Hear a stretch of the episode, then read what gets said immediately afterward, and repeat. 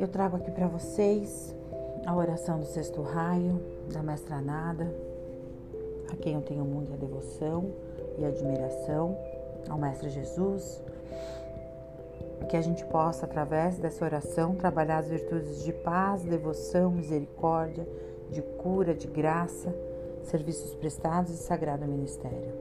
Que esse momento você possa se conectar com a fonte, com o todo receber uh, as energias do sexto raio da chama rubi dourada.